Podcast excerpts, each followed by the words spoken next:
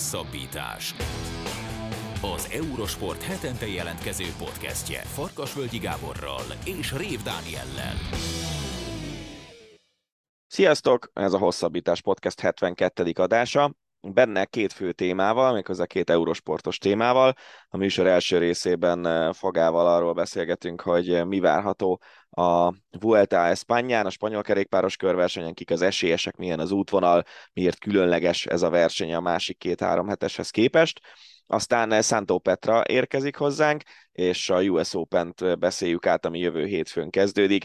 Beszélünk természetesen arról, hogy Serena Williamsnek ez lehet az utolsó tornája, arról, hogy Djokovic jelenállás szerint nem vehet részt az eseményen, az orosz és a fehér orosz sportolók viszont igen, és arról, hogy egy olyan időszak jöhet a férfiaknál, ahol nagyon nehéz lesz előre megtippelni, hogy kik nyerik a Grand Slam tornákat. Ami pedig az Ácsi rovatot illeti, beszélünk a nagyon szép magyar sikerekről a multisport eb kajakkenu kapcsán, úszás kapcsán, atlétika kapcsán, de az U18-as világbajnok férfi vízilabda válogatott is szóba kerül.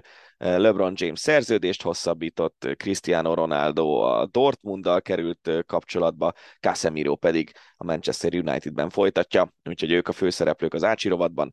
Jó szórakozást ezúttal is a podcasthez.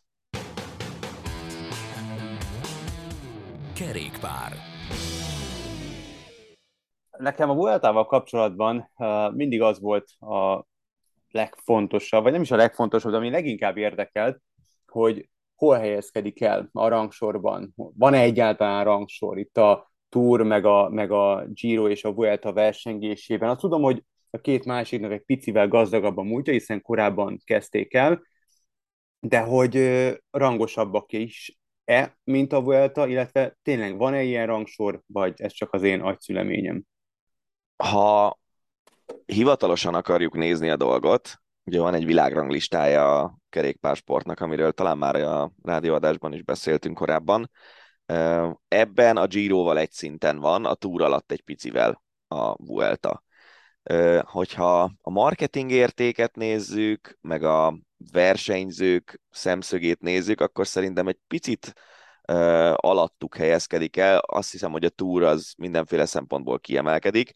Uh, a Giro nagyon sokat tett az elmúlt években azért, hogy a Tour szintjét megpróbálja elérni, és, és most azt mondom, hogy az elmúlt egy pár évben az lett a szokás, hogy mondjuk az összetett menőknek nagyjából a fele akar a Giro-t, Giron jól szerepelni, fele a túron, de talán azért a legnagyobb nevek mindig a túrt célozzák meg még minden évben. A Vuelta mindenféle szempontból egy ilyen kis testvére ennek a kettőnek. Egyrészt a túrnak azért is, mert ugyanaz a szervező cég szervezi a Vueltát, mint a túrt. Másrészt pedig a, a Vuelta az, ami, aminél nagyon ritkán fordul elő, hogy egy összetett esélyes azt mondja, hogy én már pedig kifejezetten a Vueltára készülök. Most idén ez egyébként így van, de, de nagyon kevés összetett esélyes szokott kifejezetten a Vueltára készülni, sokkal inkább az határozza meg a Vuelta mezőnyét, hogy ki hogy szerepelt az előző két-három hetes körversenyen, ki milyen formában van, van-e sérülés, és a többi, és a többi, és ebből alakul ki a Vueltának a mezőnye, viszont hogyha szigorúan azt nézzük, hogy izgalomban, meg, meg szórakoztatásban hol tart a Vuelta, akkor szerintem nagyon sok olyan név volt az elmúlt tíz évben, ahol, ahol simán felül is múlta a két nagyot.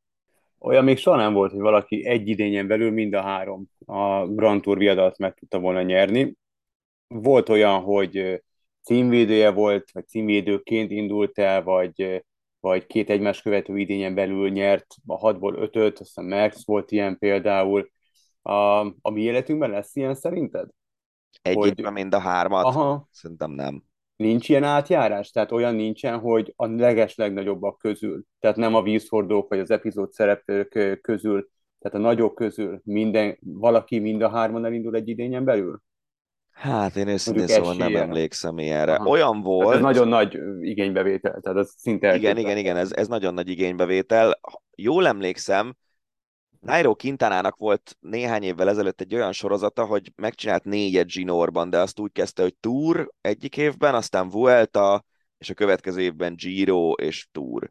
Ha jól emlékszem, volt ilyen, de egyébként az ki is nyírta őt eléggé uh-huh. erőnlétileg. Egész egyszerűen nem, tehát általában egy versenyző mondjuk, ha sokat versenyez egy szezonban, akkor van olyan 80 versenynapja. Most már van egyébként limit, hogy évente 90 napot versenyezhetnek a profi versenyzők, és hát ugye ez önmagában 63 napot jelent. Tehát ez olyan terhelés, ami mellé nagyon nem fér bele más. Uh-huh. Voltak olyanok, akik megcsinálták, volt olyan egy Adam Hansen nevű Ausztrál, aki, ha jól emlékszem, 20 vagy 21 három hetes csinált meg zsinórban, de ő azon kívül nem nagyon versenyzett, és neki ott vagy segítői szerepköre volt, vagy szökésekben próbált jól szerepelni, az összetethez semmi köze nem volt. Ugye egyáltalán az, hogy Giro Tour duplát csináljon meg valaki egy évben, arra is utoljára Márko Pantani volt képes 1998-ban, aki ugye korának a legkiemelkedőbb hegyi menője volt talán. Ez azt jelenti, hogy meg is nyerte. Tehát meg is a... nyerte, igen, Aha. igen, igen. Az, hogy kettőt versenyez valaki egy szezonban, abból rengeteg van. Tehát az, az, az nagyon sokszor előfordul, de az, hogy megnyerjen kettőt, az, az is önmagában nagyon ritka. A Tour Vuelta dupla az talán egy picivel könnyebb, de azért ott se jellemző az az elmúlt években, hogy valaki mondjuk túrt és tehát egy évben meg tudjon nyerni. És ezzel lassacskán azért rátérünk az idei versenyre. A, az mit jelent, hogy Roglic sorozatban háromszor nyert? Ez mutatja Roglic erejét, ez mutatja azt, hogy ez mondjuk a Vuelta, bár amit előbb elmondtál korábbiakban, az nyilván ezzel abszolút szembe megy. Tehát, hogy a Vuelta nem ö, olyan szint, mint a másik két-három hetes, mert hogy azért a Giron vagy a Túron, hogyha most itt nagyon szemezgetünk, akkor ilyen, ilyen brutális ismétlések, címvédések nem nagyon történtek. Roglic pedig hármat nyer sorozatban, ők a Vueltán sem fordult elő sokszor, mert visszanéztem, és Herász meg Rövinger volt azok, akik, akik sorozatban hármat tudtak nyerni. De hogyha az idei kiírást nézzük, akkor, akkor meg lehet a rekordot jelentő negyedik? Hát mindenképpen meg lehet. Roglic számít az első számú esélyesnek, már a verseny előtt is ő volt az első számú esélyes, és aztán a csapata megnyerte a pénteki csapat időfutamot, úgyhogy egyértelműen Roglic a, a legnagyobb esélyes ennek a Vueltának ö, itt az első pihenőnapon. Ettől függetlenül az is nyugodtan benne van a pakliban, hogy nem nyeri meg. Roglicról azt kell tudni, hogy ő nagyon sokáig síugrással foglalkozott fiatalon, és a síugrás mellett ő nem kerékpározhatott, mert az teljesen más milyen izomcsoportokat fejleszt, mint ami a síugráshoz szükséges. És miután abba hagyta a síugrást, azután kezdett el ö, ö, kerékpározni komolyabb szinten, sokkal később, mint ami a, a megszokott, és éppen ezért ő hiába a mezőny egyik legjobb versenyzője, hogyha az erőt, a hegymeneti képességeket nézzük, kerékpár kezelésben ő nem tartozik a legjobbak közé, és akkor még finoman fogalmaztam. Ennek ugye általában az az eredménye, hogy sokkal többet esik, mint azok a riválisok, akik mondjuk 6 évesen, 8 évesen kezdtek el kerékpározni, akár magasabb szinten is. És, és ezért nála mindig benne van az, hogy elesik. Egyébként az előző, hát szerintem három Vuelta győzelme során abban biztos vagyok, hogy legalább kétszer volt olyan bukása, ami akár rosszul is elsülhetett volna de, de lehet, hogy mind a három megnyert UL volt. Úgyhogy nála ez a faktor, ezt mindenképpen számolni kell, és ez, ez tönkretelti a versenyét egy rossz mozdulat, vagy egy rossz pillanat. Egyébként a, a zsinórban három megnyert Vuelta, ugye az is elég érdekesen alakult, mert egyik évben sem a Vuelta volt a fő célja Roglicsnak. Hát 2019-ben a Giro-t szerette volna megnyerni, ott harmadik lett. 2020-ban a Tour de France szerette volna megnyerni, ugye az volt a covidos év, amikor ősszel voltak a három hetesek, akkor az utolsó szakaszon bukta el a Tour de France győzelmét, mint az utolsó érdemleges szakaszon, az utolsó előttin, és aztán elment a Vueltára, és azt is egyébként viszonylag nehezen szoros versenyben nyerte meg, és aztán 2021-ben megint csak a Tour volt a célja, de jött egy bukás, nem tudta megcsinálni a, vagy végigcsinálni a túrt, és elment a Vueltára másfél hónappal később, és azt meg meg tudta nyerni viszonylag simán. Tehát amit mondtam, hogy, hogy nagyon attól függ a Vuelta mezőnye, meg az, hogy milyen verseny van, hogy mi történik előtte az évben, az Roglicnál abszolút érzékelhető. És ugye, amit mondtál, hogy Roberto Eras nyert hárman Ginorban, ő az egyetlen négyszeres győztese a versenynek, úgyhogy ha most Roglic ezt idén megnyeri, és négyet nyer Zsinórban, akkor nyugodtan lehet mondani, hogy ő minden idők legnagyobb Vuelta menője. Ez nem akármi. Egyrészt ez, amit most elmondtál, illetve az, az, az marha érdekes, és szerintem arról nagyon sokat lenne beszélni, akár ö, szakértőkkel is, hogy ez a siugrásból átállás a kerékpára, illetve ennek a velejárója, lásd az esések, ez marha érdekes, hogy miután nem gyerekként, vagy nem kisgyerekként kezdte ezt az egészet, ezért ő sokkal többet bukik, mint a többiek. Marha érdekes. Igen, de egyébként ugyanez részben, vagy, vagy inkább azt mondom, hogy ne, nem teljesen százszerzalékban, de a legnagyobb ellenfelére Remco Evenepulra is érvényes, mm. aki ugye nagyon sokáig focizott, de neki az apja kerékpáros volt már, mint Evenepulnak, és nyilván biciklizett gyerekként mm. viszonylag sokat, amellett, hogy a, úgy tűnt, hogy a profi sportpályafutása az a labdarúgáshoz fogja majd kötni. Uh-huh. Ő neki is voltak olyan bukásai, amik így az ember csodálkozott, hogy egyáltalán túlélte.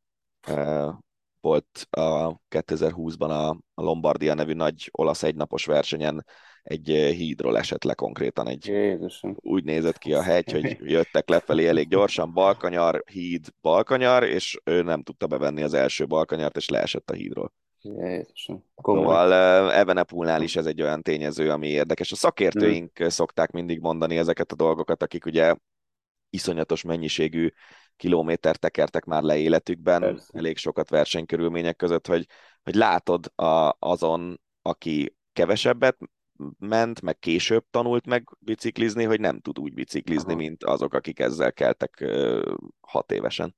Ha.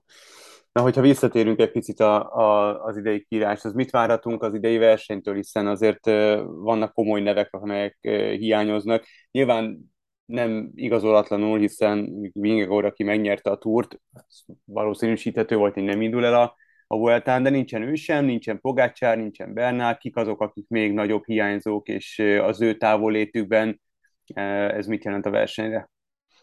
Hát igazából a legfontosabbakat felsoroltad. Ettől függetlenül én azt gondolom, hogy ez egy elég nyílt Vuelta. Sok olyan csapat van, ahol, ahol akár 3-4-5 ember is az összetetben jól szerepelhet, és még nem tudjuk azt, hogy ki fog ebből a 3-4-5 emberből jól szerepelni. Ugye itt van a Giro győztese Hindley, megint egy olyan csapatban, ahol rajta kívül két jó összetett menő is van. Roglic csapata inkább tűnik egyszemélyesnek, mint a, mint a riválisoké, és ez számíthat, ezt láttuk a túron is, hogy Tadej Pogácsárnak lényegében ez okozta a vesztét, ha szabad egy második helynél így fogalmazni, hogy, hogy volt egy szakasz, amikor egyszerre két rivális támadta be, és elkészült a végére az erejével. Ami a, az idei érdekességeket illeti, szerintem mindenképpen meg kell említeni azt, hogy ugye nagy nevektől búcsúzunk. Vincenzo Nibali is az utolsó három hetesén teker, aki nyerte korábban a Vueltát, és mind a három-három hetesen van összetett győzelme, és Alejandro Valverde is ezen a Vueltán búcsúzik a három hetes versenyektől, aki pedig hát tulajdonképpen 2002 óta a mezőny egyik legfontosabb, legtöbbet nyerő versenyzője, leszámítva azt a két évet, amikor eltiltották dopingolás miatt már bő tíz évvel ezelőtt. De, de ő volt az, aki tényleg a, az eltiltása előtt is folyamatosan hozta a sikereket, és aztán az eltiltása után is gyakorlatilag ott, ott folytatta, ahol abba hagyta, és ő is nyert korábban Vueltát, úgyhogy a, a két nagy menőnek az utolsó hattyudala úgymond ez a verseny, és a másik érdekesség számomra az pedig az útvonalban van, mert a Vueltára mindig az volt a jellemző, hogy tele van ilyen viszonylag rövidebb, de iszonyatosan meredek emelkedőkkel. Néha pedig egész hosszú, iszonyatosan meredek emelkedőkkel ö, tűzdelik meg az útvonalat. Most idén ez, ez talán kevésbé jellemző, egy ilyen falas befutó van összesen, van nagyon komoly hegyi befutó, de azok kevésbé meredek emelkedők, fölmennek majdnem 2500 méteres tengerszint fölötti magasságba Andalúziában, a Sierra Nevada-ba például másfél hét múlva.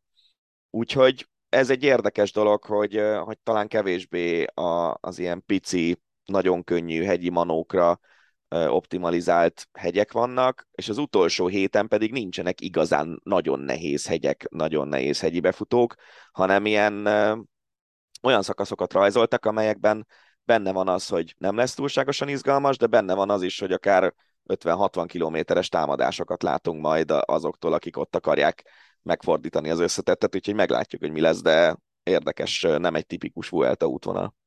Ugye ez miért van, hogy amikor a beszélgetésre készültem, akkor nyilván olvasgattam, meg hát meghallgattam a legrelevánsabb podcastet, az Eurosport kerékpár podcastjét Lantival és Gerivel, és ott mondta Gergő, hogy a Vuelta az történelmileg nem kedvez a sprintereknek, és hogy nincs is nagyon sok, úgy általában nincs is nagyon sok sprint szakasz, de nem mondták igazából, tehát ebben nem mentek ők bele, hál' Istennek, mert mi belemehetünk. Szóval ez miért van, miért alakult így a Vuelta, hogy, hogy kevesebb a sprint szakasz a másik két Grand Tourhoz képest, illetve, illetve nem kedvez valamiért a, a sprintereknek? Azért régen ez kicsit más volt, mondjuk, hát szerintem ilyen 20 évvel ezelőtt, akkor rengetegszer, nem tudom, hogy neked mennyire van meg ez a kép, én még gyerekként csomószor volt az, hogy ülök otthon, nézem délután a Vueltát, és mennek az andalúz síkon, órákon akár keresztül, és a végén van egy sprint befutó. És, és hogy azért sok ilyen szakasz volt. És szerintem amióta az ASO átvette a versenyt, meg amióta azok felelősek az útvonal kialakításért, akik, azóta szerintem egész egyszerűen egy ilyen szakasz az általában nem izgalmas maximum a vége. És, és szerintem itt az volt a cél, hogy azért a legtöbb szakasz legyen izgalmas, és például ezek a rövid meredek emelkedők, ezek pont ilyenek, hogy akár lehetne egy sprintbefutót is rajzolni 5 kilométerrel arrébb, de mennyivel izgalmasabb az, hogyha egy rövid meredek emelkedőn mondjuk az egyik összetett menő leszakad és elveszíti a versenyt.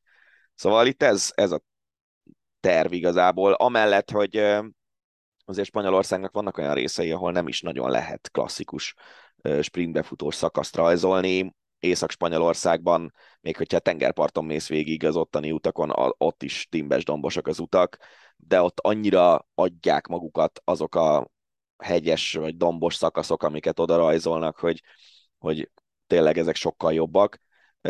Egyébként lesz idén sprintbefutó, ugye kettő már volt Hollandiában, mert hogy Hollandiában rajtolt a verseny, ez is egy különlegesség az idén, és, és lesz még mondjuk kettő vagy három Spanyolországban is, lehet, hogy maximum négy, de akkor, akkor szerencsésen alakul a sprintereknek a verseny, és szerintem ez, hogy, hogy egy sprint szakasz az az összetett szempontjából nem annyira izgalmas, és, és ők izgalmasabb versenyt szeretnének.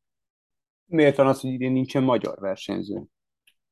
Hát ugye eddig nem is volt, mint a modern érában. Ja, Walter Attilláról volt szó, hogy ő, ő szeretett volna a Vueltára menni, de végül is a csapata úgy döntött, hogy, hogy nem nevezi a Vueltára. Láthatjuk majd őt szeptember 9-én, meg 11-én, ha minden igaz, Kanadában egynapos versenyeken versenyezni. Ez egy nehéz kérdés, ugye vannak, minden csapatban van mondjuk három-négy olyan versenyző, aki azért aktívan beleszólhat abba, hogy ő milyen programot versenyezzen. Attila az FDZ-ben nem tartozik ebbe a három-négy versenyzőbe mindenki szeretne három heteseket menni, 28-30 fős keretei vannak ezeknek a profi csapatoknak, és 24 hely a három heteseken, és most például Tibó Pino, aki ott volt a túron, azt mondta, hogy ő szeretne elmenni a Vueltára is, és nyilván, hogyha Tibó Pino azt mondja, hogy szeretne a Vueltára menni, akkor ő mehet is a Vueltán. Lehet egyébként, hogy Walter Attila a fejlődése szempontjából jót tett volna neki az, hogyha itt 23-4 évesen teljesít egy évben két-három hetes versenyt, de most ez kimarad.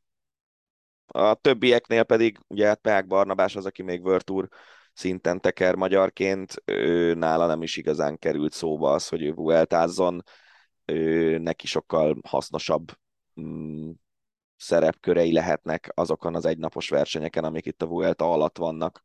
Hogy készültök ti erre a három hetesre. Ugye ezt mindig megkérdezem, vagy megkérdezzük Lantiéktól, amikor, amikor csinálják a túrt, a, vagy, vagy éppen a Giro jön szóba, de hogy készültök ti erre a Vueltára, mennyiben nehezett, azért csináltál már a Vueltán kívül is más három hetes, tehát van összehasonlítási alapod, Szóval, hogy mennyire más felkészülni a spanyol körre, mint a többire, illetve hogy a nézők, mert azért ez egy nagyon szignifikáns dolog, a nézők ugyanannyira együtt élnek a játékkal, mint a másik két nagy verseny során, mert azért azt nyilván mi látjuk bent, akik nem is csinálnak kerékpárt, hogy jönnek be a nézők, hogy, hogy szinte tényleg három hét során szinte egyben nőttök a nézőkkel, a túl azon, hogy felhizzanak titeket, mint az állat, mert jönnek be a csokik, a sütik, az innivalók, az ez, az amaz ajándékok, szóval, hogy a Vuelta is, Vuelta is legalább annyira népszerű, mint a többi kör?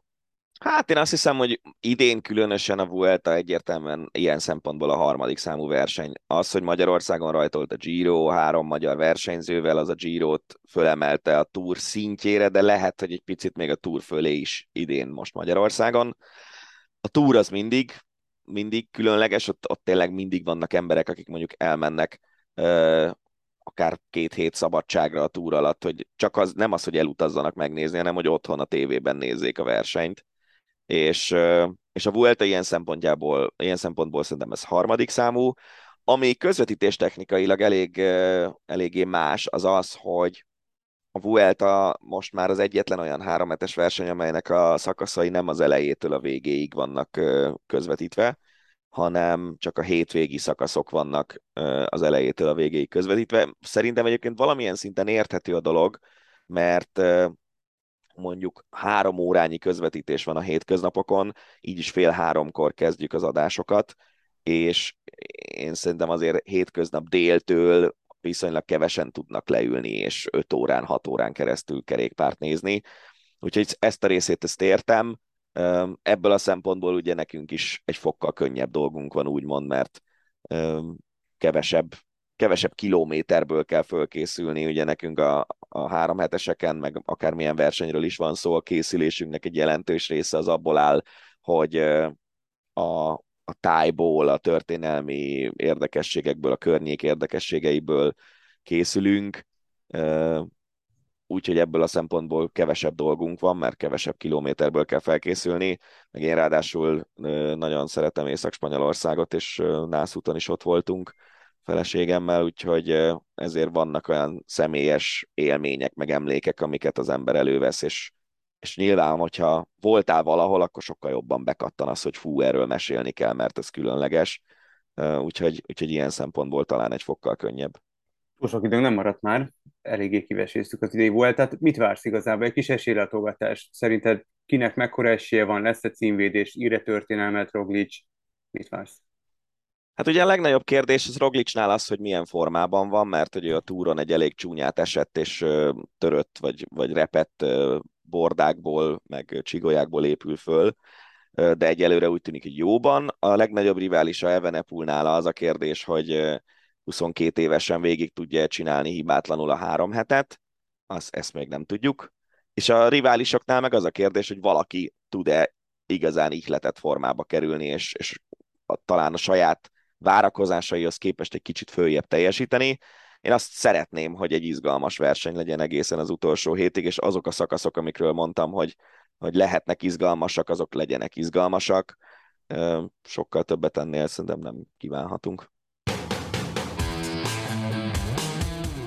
Tenisz.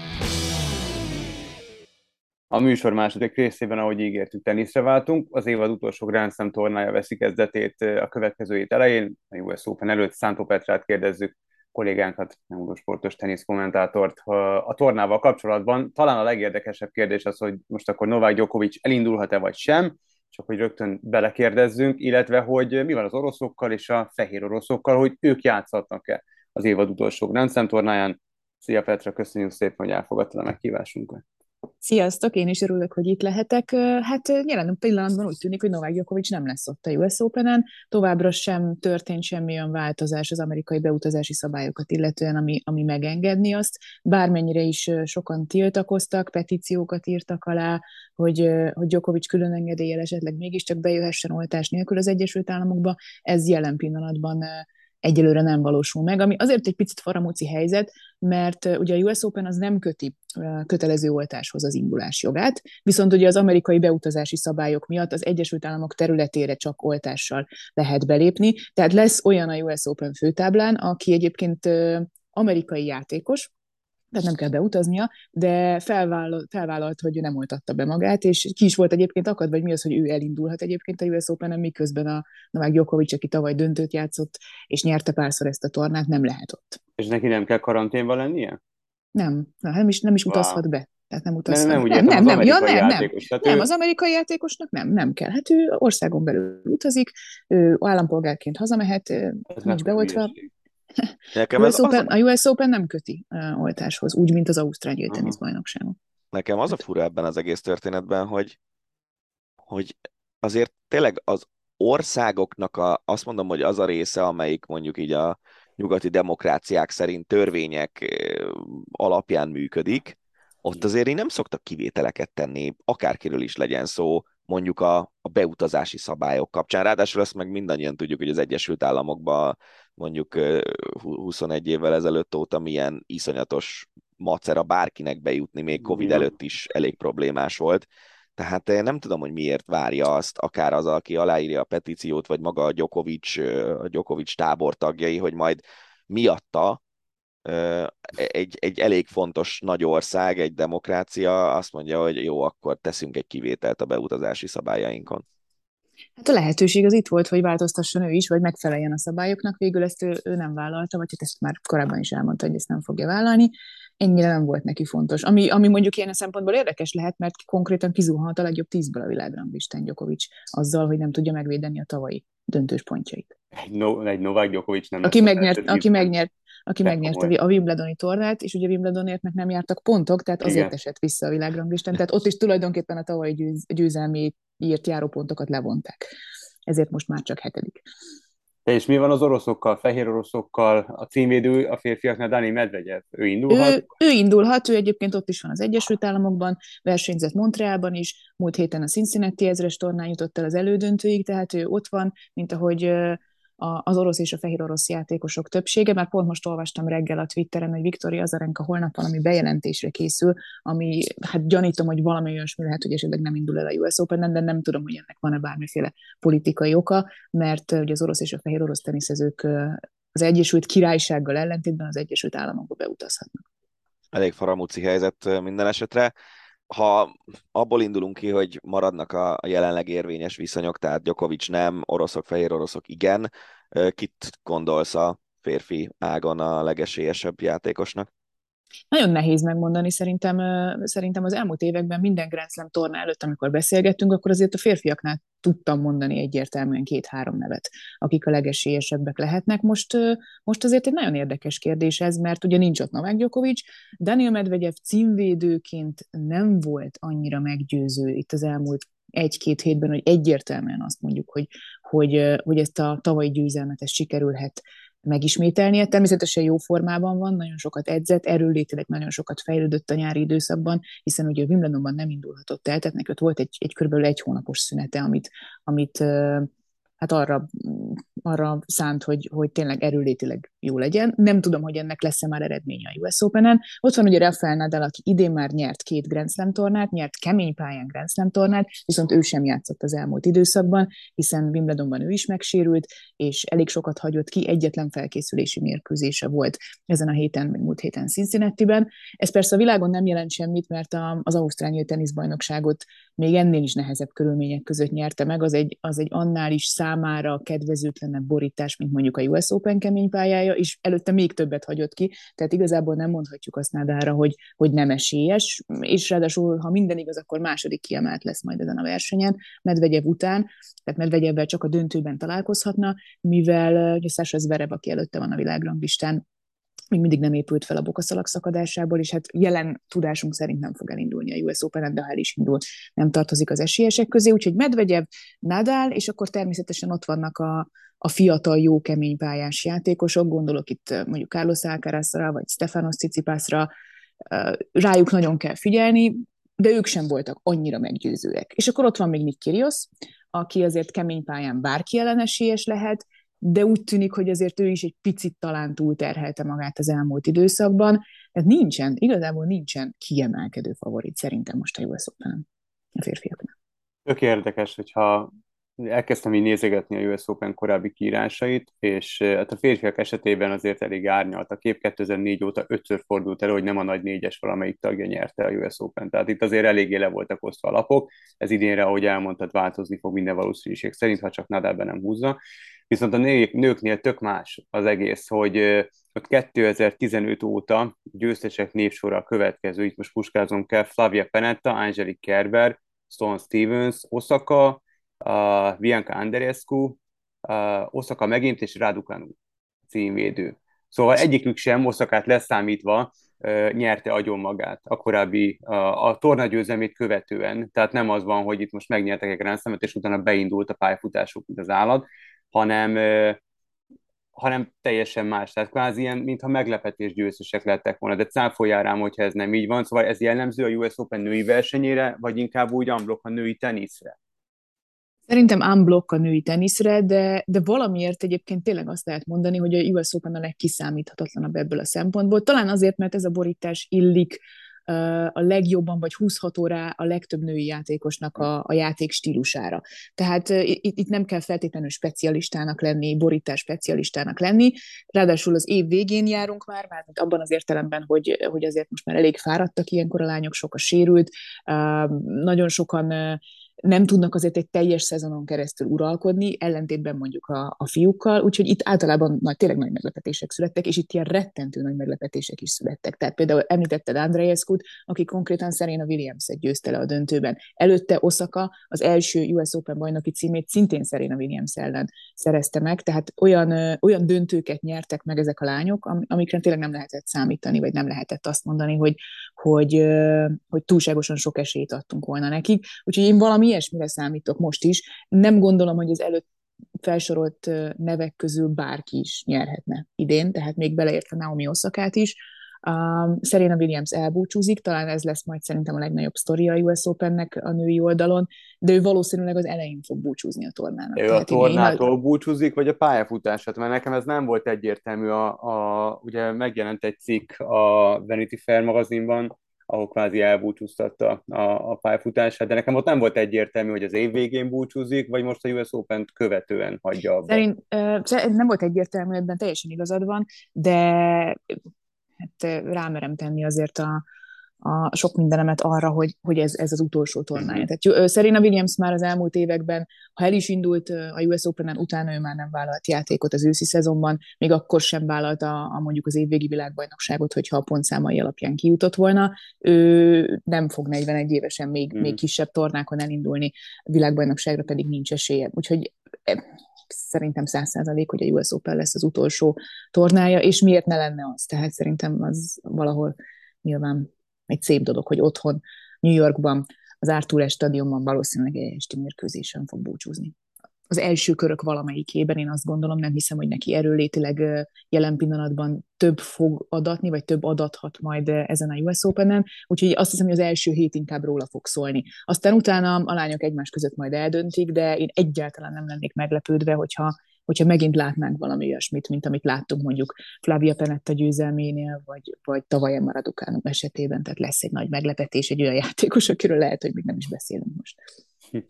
Serena Williams, ugye azt tudjuk, hogy minden idők egyik legsikeresebb játékosaként fog visszavonulni, és valamilyen szinten számomra azért tartozik a legnagyobbak közé a női teniszben, mert az ő jelenléte, meg az ő játéka azért nagyon reformálta a, a női teniszt.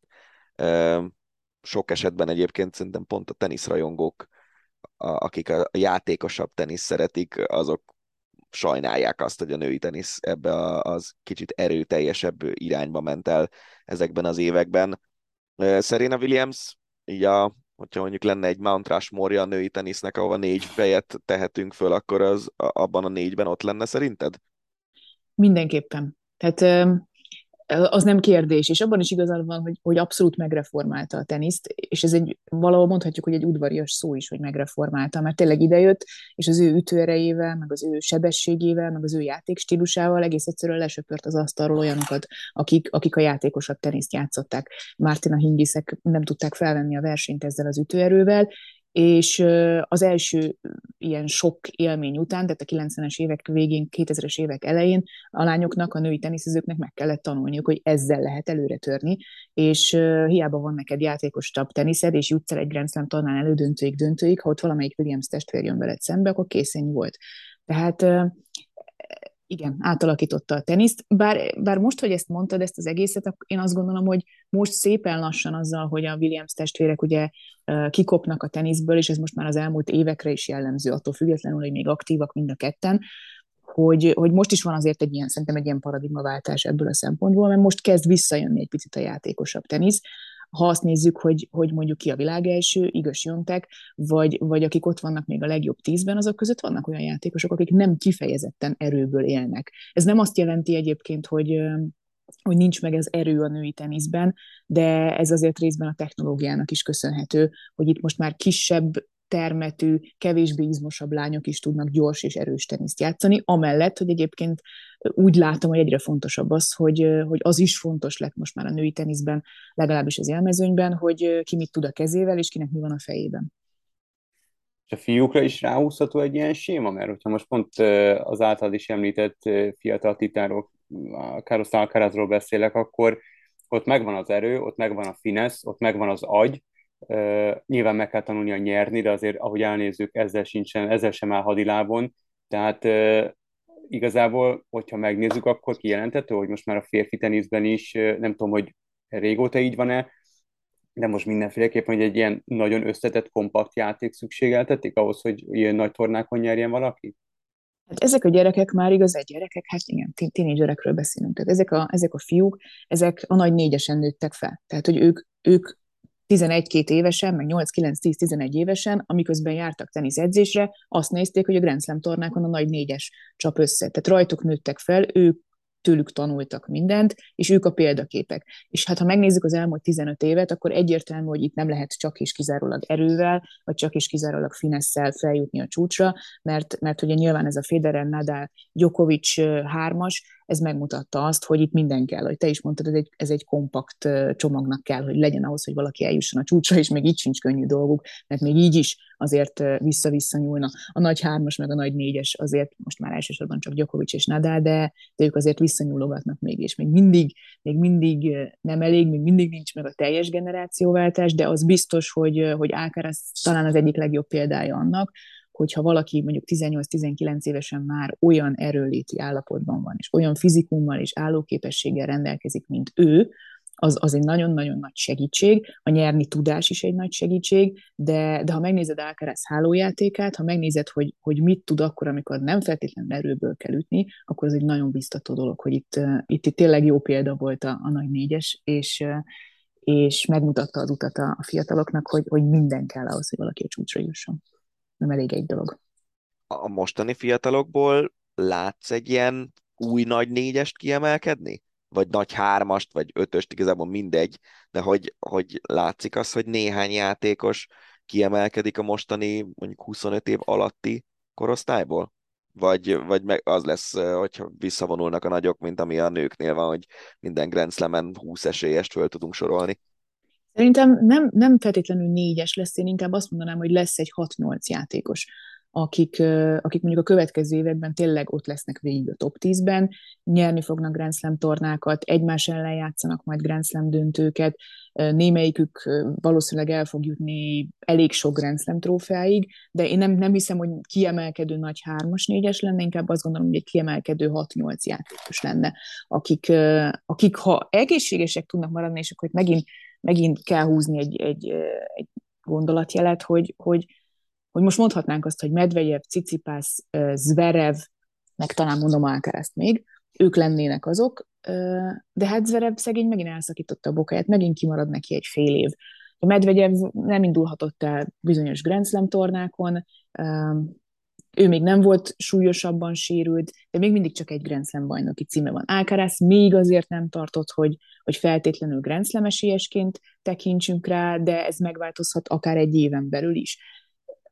Ott vannak tényleg nagyon-nagyon jó játékosok, Berettini, Kasper Rüd, de, de, de Musz, Lorenzo, hát Lorenzo Musetti inkább azt mondom, hogy ő csak specialista, tehát ő salakon, salakon lehet, lehet nagy név, de, de Rüd vagy, vagy Berettini, vagy Ozsi Aliassim, vagy Taylor Fritz, ők olyan játékosok, akik azért, akik azért tényleg ott lehetnek a tűz közelben, de, de nem tudom, hogy lesz-e ilyen, ilyen kiemelkedő négyes. Már csak azért sem, Dominik... mert Bocsánat, hát igen, igen, igen, igazad van. Tehát meg, megint ott van Dominik Thiem, aki mondjuk két évvel ezelőtt megnyerte a US Open-t, azóta nem hallottunk róla semmit, mert egész egyszerűen nem úgy alakult az élete, és egészségügyileg is, illetőleg a sérülések miatt is neki egy, egy rettenetesen nehéz helyzetből kell visszajönni, és nem tudom, hogy van-e visszaút neki, mm. mert már ő is, ő is 30 környéket. Tehát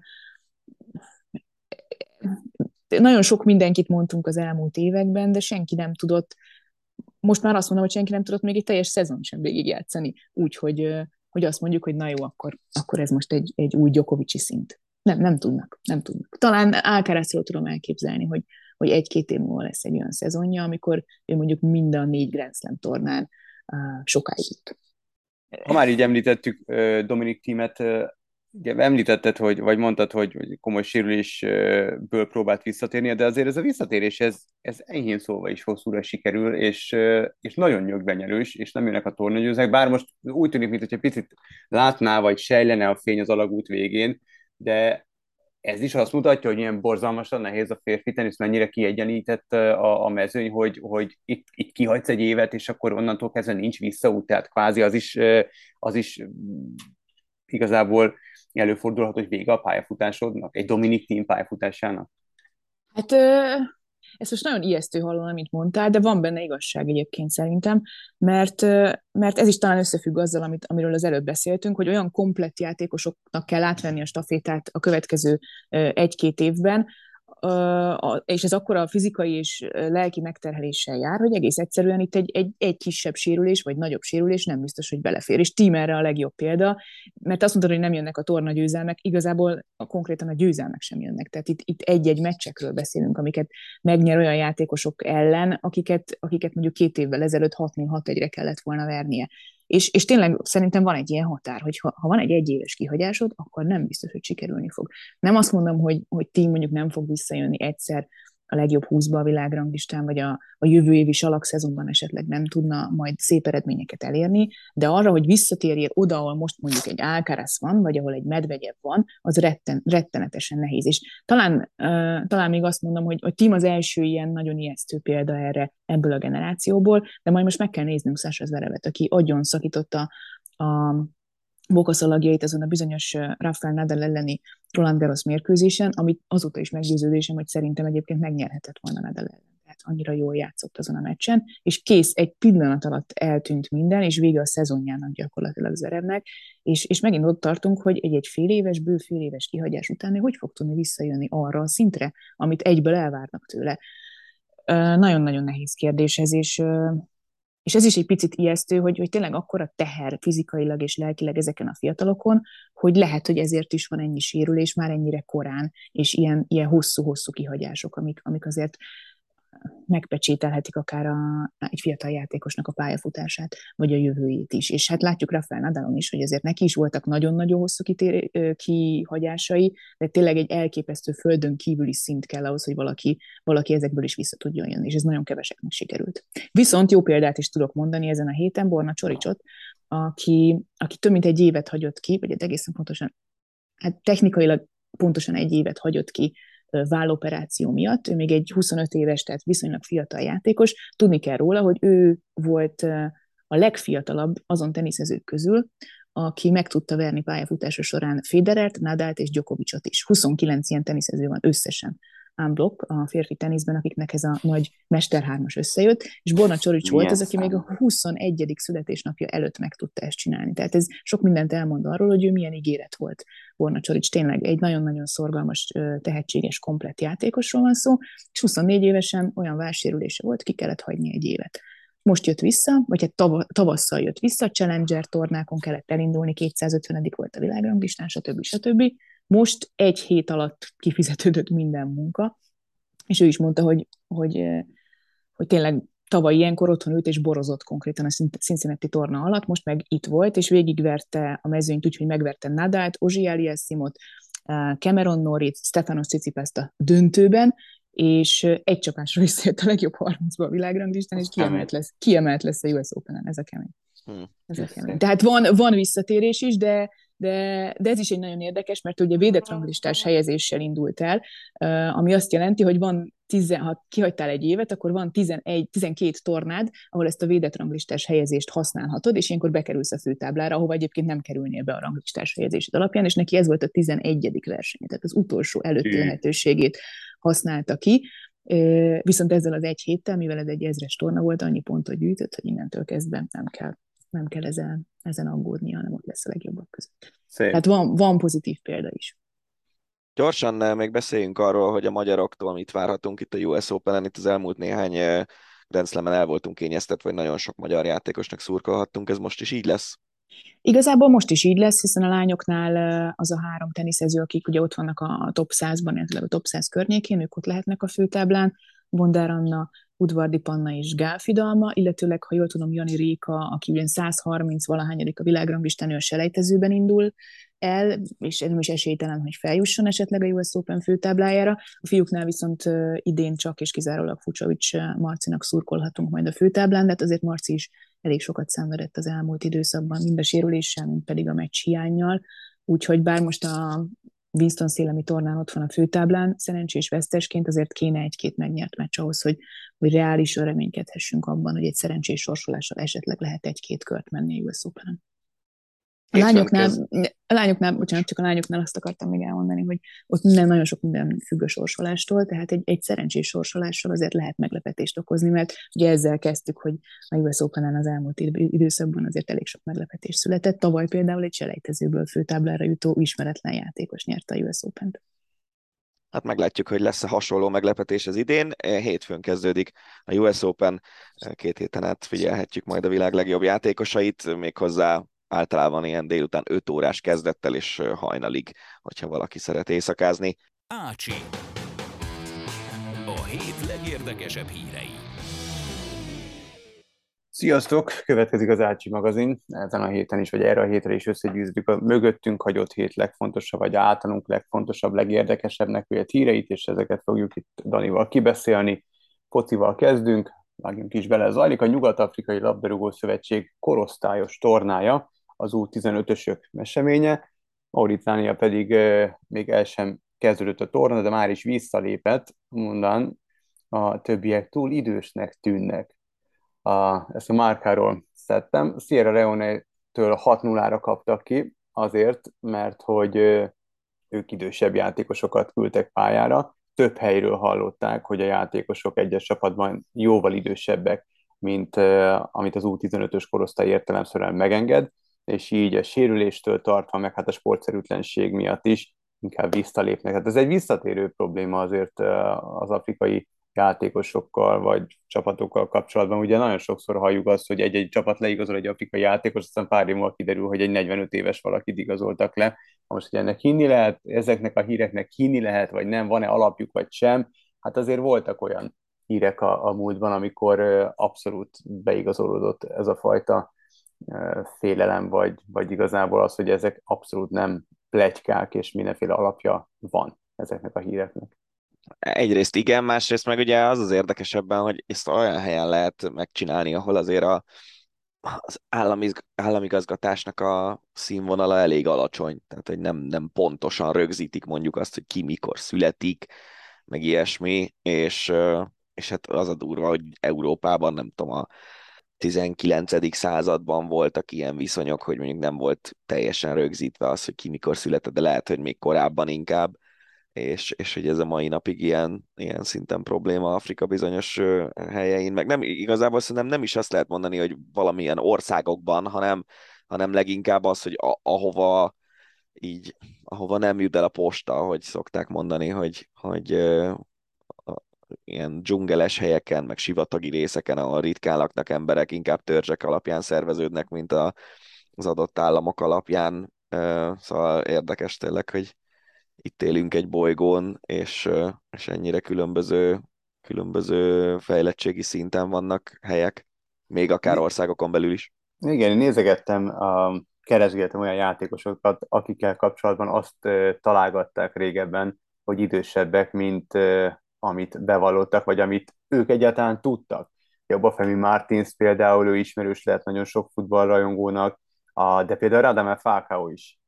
Ugye őt az iskolája gyanúsította meg azzal, hogy, hogy fiatalabbnak mondta magát. Ugye Diego Costa, nem tudom, emlékszel rá, róla folyamatosan mondta neki, az egész arcberendezése is tényleg egy ilyen idős ember arcberendezését engedte sejtetni, főleg amikor végigfutott 90 vagy annál is több percet. A Jakubu például egy játékos, akit szintén, meg ugye volt ez a Joseph Minala nevezett úriember, a, ha jól emlékszem, talán Lációban, a, és őt is 40, 40 azt hiszem, több mint 40 évesnek a, mondtak, és hát nyilván nem ez volt a, akkor, amikor leig, vagy nem ezt mondta, amikor leigazolták ő is a, a, a, menedzsere. Na mindegy.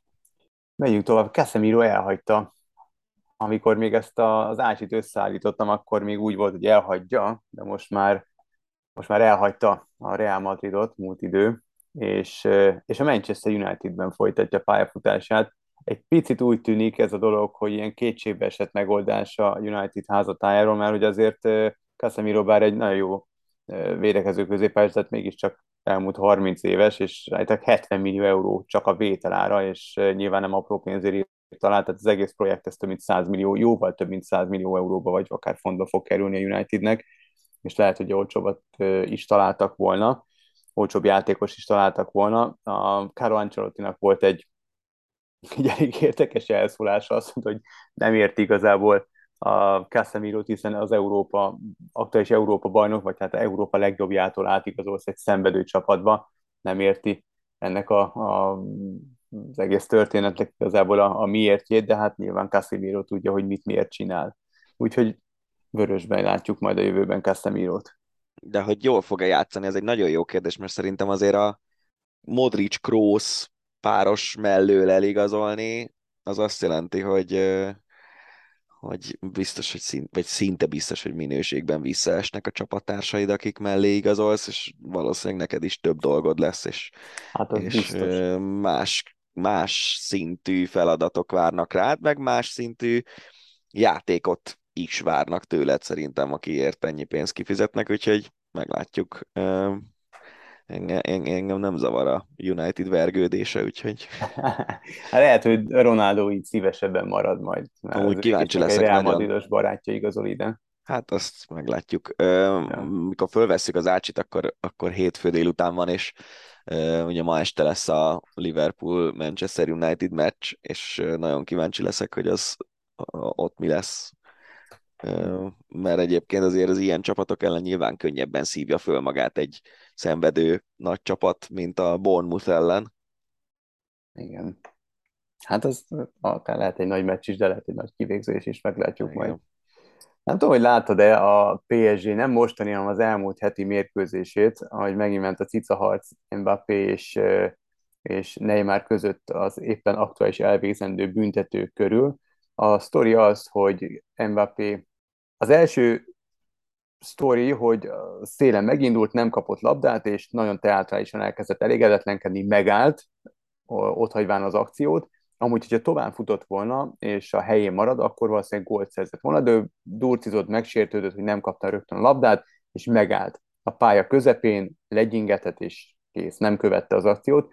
Ezt követően kihagyott egy büntetőt, majd amikor második büntetőjét is megkapta a PSG, akkor oda ment alkudozni Neymarra, hogy ezt, ő, ezt is ő akarja elvégezni, és útban Neymar felé nem vette észre, hogy ott van előtte Messi, vagy észrevette és ügyet sem vetett rá, de kvázi levállalta Messit. És hát nyilván az internet kikezdte Mbappét, de hát olyan azért nagy nevű és legendás labdarúgók is felszólaltak Mbappéval szemben, mint például Wayne Rooney, aki, a, ha jól emlékszem, csak a, lehet, hogy a, csak az újságoknak nyilatkozott, de még az is lehet, hogy Twitterre kiírta annyit, hogy hogy azért Messi 22 évesen már négy aranylabdával rendelkezett, szóval, hogy ez így, nem, ez így nem járja, és hogy borzalmasan egoista és nagyképű megmozdulás volt ez Mbappétől. És elgondolkodtam azon, hogy valóban, hogy, hogy 22 éves ez a fiatalember, nyilván vitán felül áll, hogy a világ jelenlegi egyik legjobb labdarúgója is, hogyha a pályafutásán olyan irgalmatlan nagy törés nem következik be, akkor a, akár a valaha volt egyik legnagyobb is lehet, de hogy biztos a top 10-ben emlegetik, mert van akkora tehetsége, van olyan tudása, de hogy miért nincs mellette valaki, aki egy kicsit megcibálja, és egy kicsit jobb tanácsokkal látja el, bor, tehát érted, nem lehetsz nagyobb egy klubnál, nem vagy nagyobb egy klubnál, még Messi sem volt nagyobb a Igen, de a klub, a klub alátette a lovat. Tehát, hogy amikor mentek itt az átigazolásával uh-huh. kapcsolatban a plegykák, meg minden, ja, az lett a sztori vége, hogy lényegében nagyobbá tették Mbappét a klubnál, és azért maradt. És, és innentől kezdve meg nem tudom, hogy mit vártak. Tehát tényleg ez, ez a tipikusan az, hogy rosszul kezelsz egy fiatal játékos Aha. szerintem. És hát ráadásul a másik pénz. része, hogy ugye neki az édesanyja az ügynöke, ugye? Ezt igen, jól igen, mondom. Igen. És Én is úgy szerintem tudom. Ez az, ami nem működik, amit, amit szoktál mondani, hogy, hogy Eszterházit mennyire becsülöd Szoboszlai Dominik ügynökét, hogy, hogy mennyire jól, hát nem is tudom mi a jó szó erre, nem a fegyelmezés, de hogy szépen terelgeti a, uh-huh. a, a Dominikot, lehet, hogy itt ez hiányzik. Hogy, lehet, hogy egy profi ügynök az, az sokkal jobban terelgetné Mbappét, mint, mint az anyukája. Igen, igen, meg hát nyilván ugye bekerült a képbe az a mérhetetlen mennyiségű pénz, az is nyilván megbolondítja az embereket, ahogy te említetted, a hatalom, de borzalmasan visszatetsző, nagyon. Hát. Nagyon, és marha nehéz lehet szerintem csapattársa lenni Mbappének, de még nehezebb lehet az edzőjének lenni. Hát ez valami borzalom lehet szerintem. És a hát szurkolóik, akik hát azt igen, látják, hogy a igen. következő öt, öt kötőjel tíz évre lényegében rátette az összes pénzét, meg minden vagyontárgyát a klub Mbappére, és így viselkedik. Na igen. Nagyon fura, tényleg. Ennél jóval visszafogottabb a, a magyar labdarúgók, és jóval visszafogottabb a Ferencváros viszont az Iri Semrak edzője nem volt annyira visszafogott, és már-már, a, sőt nem is már-már, hanem egyenes az Ácsi Milánhoz hasonlított a játékerőben a Ferencvárost, a, amíg 4-0 arányban legyőzte a Semrak csapatát. Hízelgő, de nekem jobban tetszett az a megnyilvánulás, amit Kubatov Gábortól olvashattunk, amikor, amikor kikaptak a Karabak csapatától, és felvállalt a pacekba, és azt mondta, hogy hát cefet rosszul játszottunk. Azt azért jobban szeretem. Ez egy picit, én úgy gondolom, ez egy, ez egy picit talán uh, fölnagyítja a jelenlegi állapotokat, ez a, ez a kijelentés. Nem sok hát, szériás focit nézhet a, az Ilsemrak vezetőedzője. Nyilván Nyilván. És nem a Fradit akarom bántani ezzel. Igen, igen, egyébként a Fradi nyilván jobb erőkből áll ennél a Semroknál, ki is hozta magából a, ha nem is a maximumot, de egy olyan teljesítmény nyújtottak ezen a meccsen, amivel eldöntötték ezt a párharcot, és jöhet az Európa Liga, amit majd meglátunk, hogy milyen szintű ellenfelek jönnek, meg, meg melyik kalapba kerül a Fradi, mert még azt hiszem, hogy az is elképzelhető, hogy a harmadik kalapban fog játszani, a Fra- vagy a harmadik kalapban fog szerepelni a Fradi a sorsolásnál, tehát elvileg egy gyengébb csapat is jöhet még, és, és onnantól kezdve meg már talán elérhetővé válik a továbbjutás, és ugye nagyon várjuk azt a pillanatot, amikor egyszer egy tavaszi meccsen látunk magyar klubcsapatot játszani az európai kupákban. Egyébként elmesélek egy történetet, ami most vasárnap esett meg velem. Vasas Honvéd meccsen voltunk egy barátommal, tehát az ő barátaihoz csatlakoztam én is, és a, a, abban a az volt az egyik végkövetkeztetésünk, és szerintem a magyar foci helyzetéről ez nagyon-nagyon sokat elmond, és arról is, hogy miért van olyan szinten a focistáknak a megbecsültsége Magyarországon, ahol az volt a, a meccs végén, az, a, a, azt beszéltük a barátommal, hogy valószínűleg, hogyha annyi időt töltöttünk volna foci edzéssel, mint amennyit ezek a játékosok foci edzéssel töltöttek az életükben, akkor ezt a teljesítményt mi is képesek lennénk hozni. És, és, és tényleg e, e, egészen elképesztő, hogy, hogy milyen dolgokat lát az ember NB1-es meccsen, és, és még le, val, le, lehet, hogy nincs igazunk, sőt, talán valószínűbb is, hogy nincs igazunk, mert hogy elvileg ezek a játékosok, akik eljutnak addig, hogy ők NB1-ben focizzanak, ezek azért elég sok szűrőn átmennek az évek során, kezdve azzal, hogy a legtehetségesebbeket gyerekként már külön válogatják, és a többi, és a többi. De hogy egyáltalán felmerülhet szurkolóban, vagy nézőben az, hogy ha ezt csinálnám heti, nem tudom, nyolc edzéssel, akkor, akkor ezt ennyit én is tudnék. Mert, mert hogy ennyire nincsenek, nincsenek okos, fineszes megoldások, nincsenek ö, megbízható ö, játékosok, nincsenek jó cselek, nincs különlegesség. Aha. Semmi különlegesség nincs. Tehát nem, lehet, hogy, hogy nem tudom, Hollander Filip mondjuk egy rohadt nagy tehetsége a, a magyar focinak, meg, meg az utánpótlás nevelésnek, de, de ezt nem tudja megmutatni, lehet, hogy meccsenként egyszer sem, vagy maximum egyszer-kétszer. Nem látod azt, hogy, hogy valakihez oda kerül a labda, mint mondjuk egy Modric, és akkor tudod, hogy bármelyik pillanatban valami különlegességet láthatsz tőle. És szerintem tényleg ez, ez a fő probléma a, a magyar bajnoksággal, meg a magyar bajnokság átlagos színvonalával, amiből a Fradi biztosan fölfelé kilóg. De, de tényleg, tehát egy ilyen kis esős augusztusi estén elnézegeted a magyar MB egy-két csapatát, és úgy jössz el, hogy, hogy talán ha három szép jelenetet láttál az egész meccsen, akkor még sokat is mondok. Hát nem tudom, abban biztos vagyok, hogy én, és én nem tartom magam, remélem nem tűnök nagyképpen, hogy nem tartom magam egy, egy tehetségtelen, vagy nem is azt mondom, egy, egy sportanalfabétának, világéletében sportoltam, most is sajnos már bőven 40 túl, de, de minden nap, és gyerekként is presztis kérdést csináltak a szüleim, és mindenféle sportot kipróbáltam, általában hosszabb ideig, de abban biztos vagyok, hogy én halott focizhatnék, és nem is tartom magam egy olyan rettenetesen cefed rossz, vagy tehetségtelen, hát nem mondom magam focistának, de hogy talán van affinitásom focihoz, viszont ha akármennyit edzenék, biztos, hogy nem lettem volna NB1-es szintű labdarúgó. Nem tudom, mikor az az NB1-es szinthez, de azt azért láttam elég sok, jártam elég sok meccsen, edzésen, ami, ami szerintem talán még többet is mutathat, mint, egy, mint a meccs. Szóval, hogy nem tudom, azért nyilván általánosítás, meg tudom, hogy miről beszélsz, meg hogy gondolod, abszolút értem, amit mondasz, de, de azért ez egy teljesen más szint. Még akkor is, hogyha napi mondjuk 4-5-6-8 órát edzel, annyit nyilván ők se edzenek, szóval ehhez azért más is kell, szerintem, bár én is előszeretettel gondolom azt, hogy nézve a meccseket, hogy hát ezt én is meg tudnám csinálni. De nem, de pont ez, az, ez, ezt mondom én is, hogy valószínűleg nem ez a, nem ez a valóság, vagy, vagy valószínűleg, ö, bár fene tudja, hogyha erre tettem volna fel az életemet, akkor milyen focista lennék. De hogy egyáltalán eszünkbe jut ez. Ez ezzel van szerintem a probléma. Igen, elég lehangoló lehetett a színvonal. hát igen, elég, elég gyenge volt. De egyébként tényleg az a kemény, hogy melegítés közben is a, nincsenek védők, és nem tudják odarúgni a labdát, ahol az, a, a, a társ középen van, meg ilyenek, szóval ilyen nagyon, nagyon furcsa. És múltkor uh, 444-nek elindult egy könyves podcast, és Márta Bence volt a vendég. Uh-huh. Az, Ja igen, Rutka Jánossal. És, és kérdezte a, a műsorvezető, hogy miért a foci a legnépszerűbb játék, és mondta Bence, hogy szerinte két dolog miatt. Egyrészt az, hogy bárki számára elérhető, és lényegében nem nagyon van gyerek, aki úgy nő föl, hogy nem rúg egyet bele egy labdába.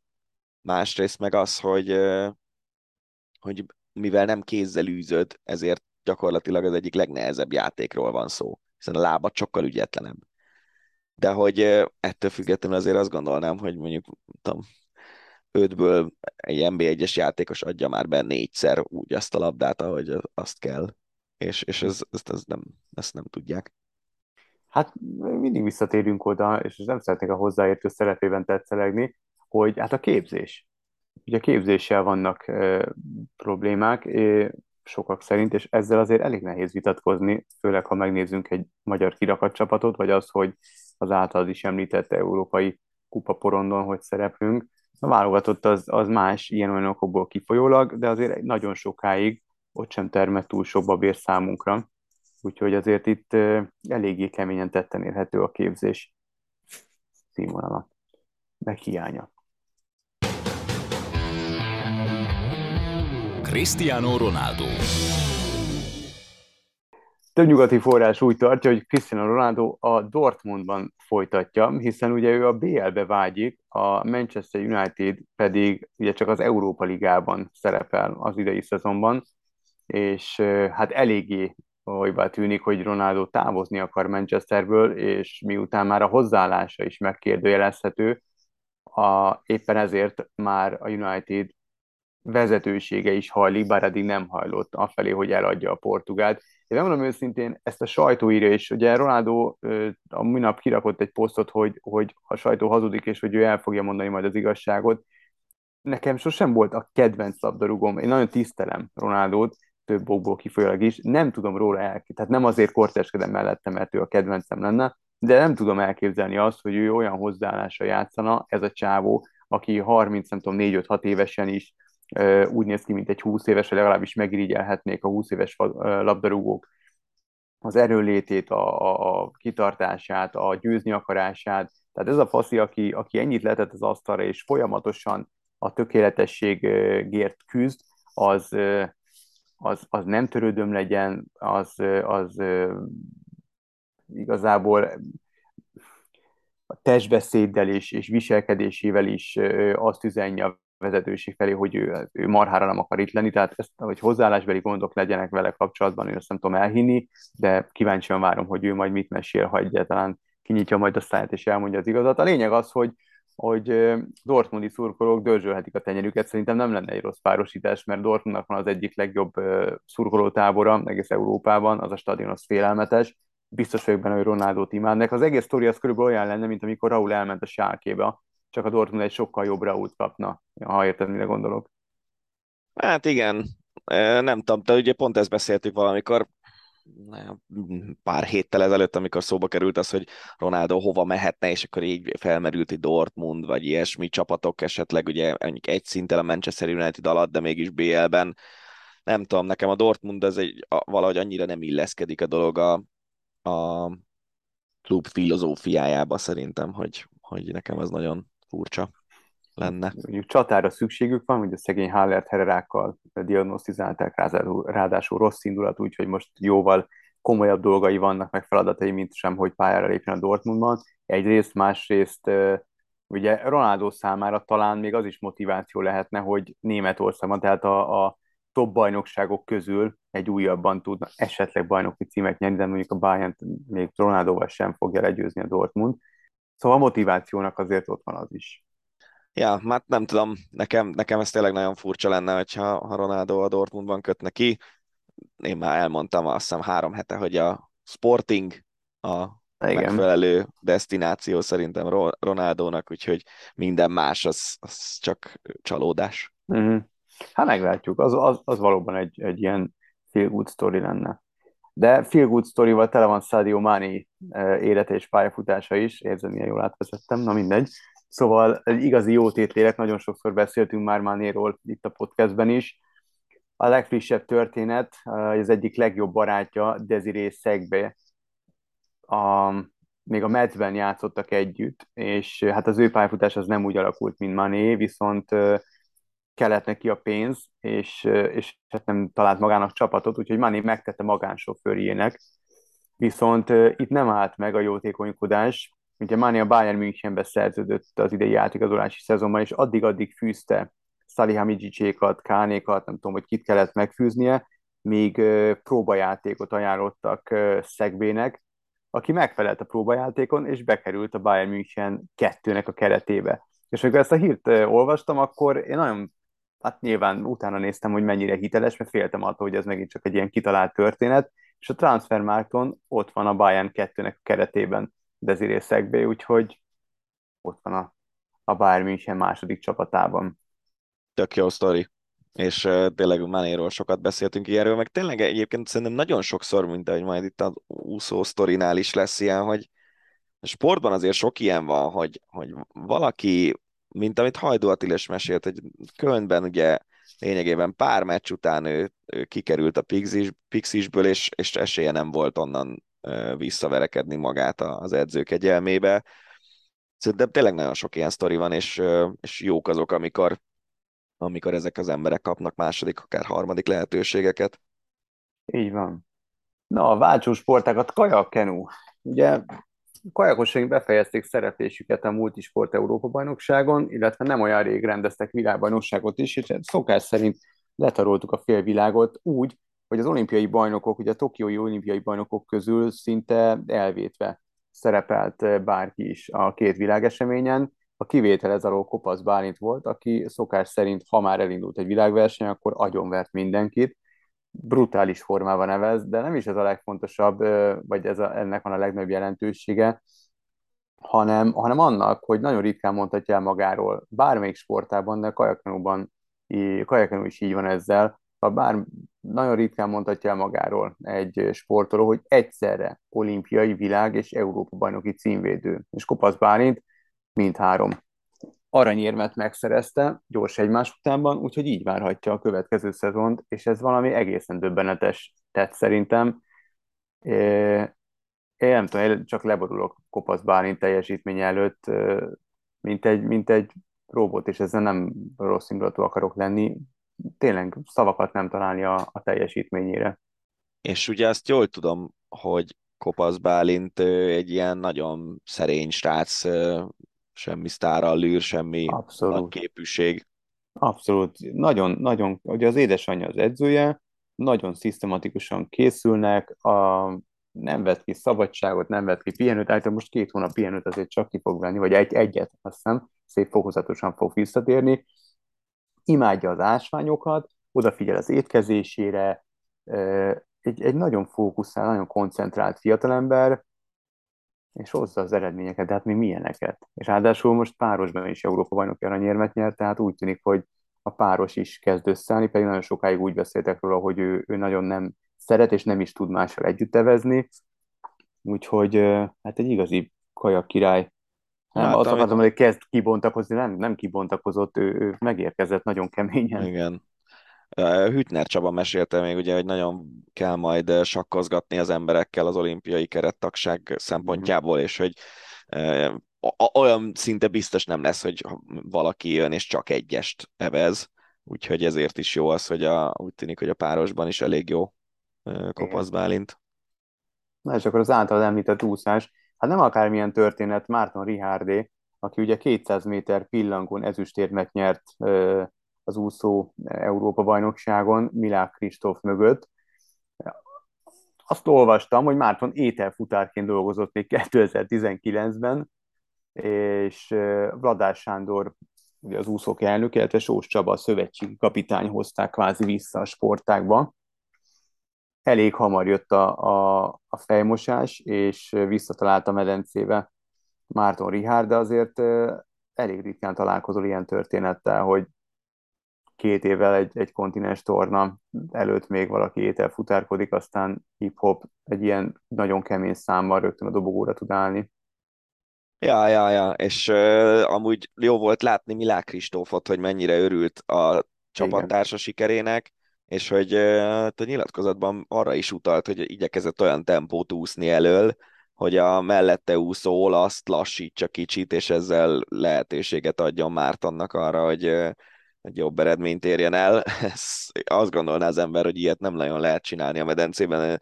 Milák valószínűleg annyira kilóg fölfelé a 200 pillangón a mezőnyből, hogy, hogy ezt megtehette, hogy... Azt csinál, amit akar. Meg ugye persze azt lehet tudni, hogy mi az, a, mi az a lábvíz, meg oldalvíz, ami jó, mi az, ami már nem jó, és direkt ott tartotta az olaszt azon a részen, ahol a legrosszabb.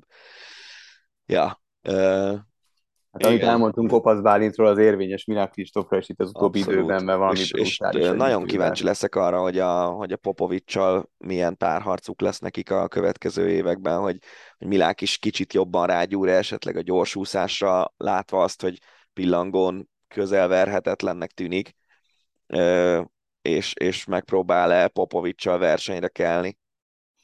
Hát erre is kíváncsi vagyok, illetve arra jobban kíváncsi vagyok, mert azért itt karakterekről is beszélünk, és Kopasz Bálint karaktere, illetve anélkül, hogy összehasonlítom a két embert, illetve Milák Kristóf karakter azért, azért más. És ugye beszélünk arról, hogy, hogy milyen szisztematikusan, milyen, milyen fegyelmezetten készül Kopasz Bálint, és, és őt én úgy gondolom, hogy, hogy még ilyen nagyon komoly sikerek ellenére is könnyebb talán földön tartani, mint Milák Kristófot, nem ismerem Kristófot, minden tiszteltem az övé, mert hihetetlen milyen eredményeket ér el, csak ugye hallani lehetett az olimpia után is, ott az edzésváltás, edzőváltás környékén, hogy, hogy, hogy azért egy fokkal komplikáltabb, és ezt nem negatívunként mondom, vagy összetettebb, akkor azt mondom, karakter Kristóf, és öntörvényűbb, ez talán a legjobb szóra, uh-huh. mint, mint általában a, hát vagy nem általában is hiszem, hogy ilyet lehet mondani, szóval öntörvényűbb sportoló, és lehet, hogy azért őt egy fokkal nehezebb így két lábbal a földön tartani ilyen sikereket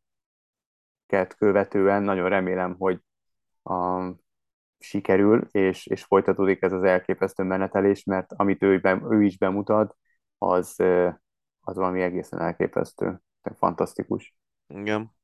Világbajnok lett az U18-as férfi vízilabda válogatott, ráadásul Szerbiában, a szerbek ellen, Kovács Robert csapatáról beszélünk, amely kiemelkedett állítólag a mezőnyből, végül 5 méteresekkel nyerte a tornát, és az egész tehát csapat érte, értelmszerűen ez egy csapatsport, tehát nem nagyon lehet, vagy nem nagyon szabad talán kiemelni játékosokat, de Csite Lórán volt a beszámolók szerint a mérkőzés hőse, aki gyapjast váltotta a kapuban, és rögtön kivédte Stanic lövését a büntető párbajban. Nagyon régóta beszélgetünk arról, hogy azért vízilabdáról is szoktunk néha beszélni itt a podcastben, hogy, hogy hát azért a nagy, az aranygeneráció után egy, egy komoly szakadék következett, és itt a közvélemény, aki nem figyeli az, a vízilabda sportágat olyan nagyon, nem mint hogy én figyelném, csak próbálom fegyelmezetten tenni, ők szinte követelik a jó eredményeket, és hogyha nem jön egy-egy, tehát aranyérmekben mérik a jó eredményeket, és hogy esetleg jön mondjuk egy negyedik hely, hogy a szakma alá támaszt azzal, hogy ez egy nagyon komoly negyedik hely, azzal sem elégedettek, mert hogy hát nyilván a kemény legények, meg az a három olimpia, az el, meg, a, meg a nyilván a többi más világeseményről összeszedett érem elkényeztette a szurkolókat. Úgyhogy most lehet, hogy egy olyan generáció kezd növögetni Kovács Robert kezei alatt, amely, amely akár eljuthat ilyen, ilyen, magasság, ilyen magaslatokig, mint annó szegény Benedek Tibiék. Azt hiszem, hogy az, az egy nagyon szerencsés együttállása volt a dolgoknak. Tehát uh-huh. tényleg ott volt ez a 75-76-77 környéki születésűeknek ez a Igen, hogy a Benedek mikor idősebb volt náluk. Igen, igen, igen, és hogy ott volt már ők úgy érkeztek meg a válogatottba, hogy ott voltak már mondjuk Varga Zsolt, aki uh-huh. azért látszik, hogy hogy valószínűleg nem lehetett nagyon hülye a játékhoz, hogyha most uh, szövetségi igen. kapitány és vezetőedző, Mersz Tamás az előző szövetségi kapitány, igen, uh, Benedek Tibor ott volt, és, és ezek a játékosok uh, fogadták be ezt az őrülten tehetséges generációt. Most, hogy egy U18-as tornát megnyer a magyar válogatott, őszintén szóval szerintem ennek olyan nagy jelentősége nincsen, majd meglátjuk, hogy ezek közül a játékosok közül, hogy mondjuk itt szerepeltek 13-an, ebből hány lesz egyáltalán felnőtt válogatott, hány lesz a felnőtt válogatott meghatározó embere, ez meg majd 5-6-8 év múlva derül ki.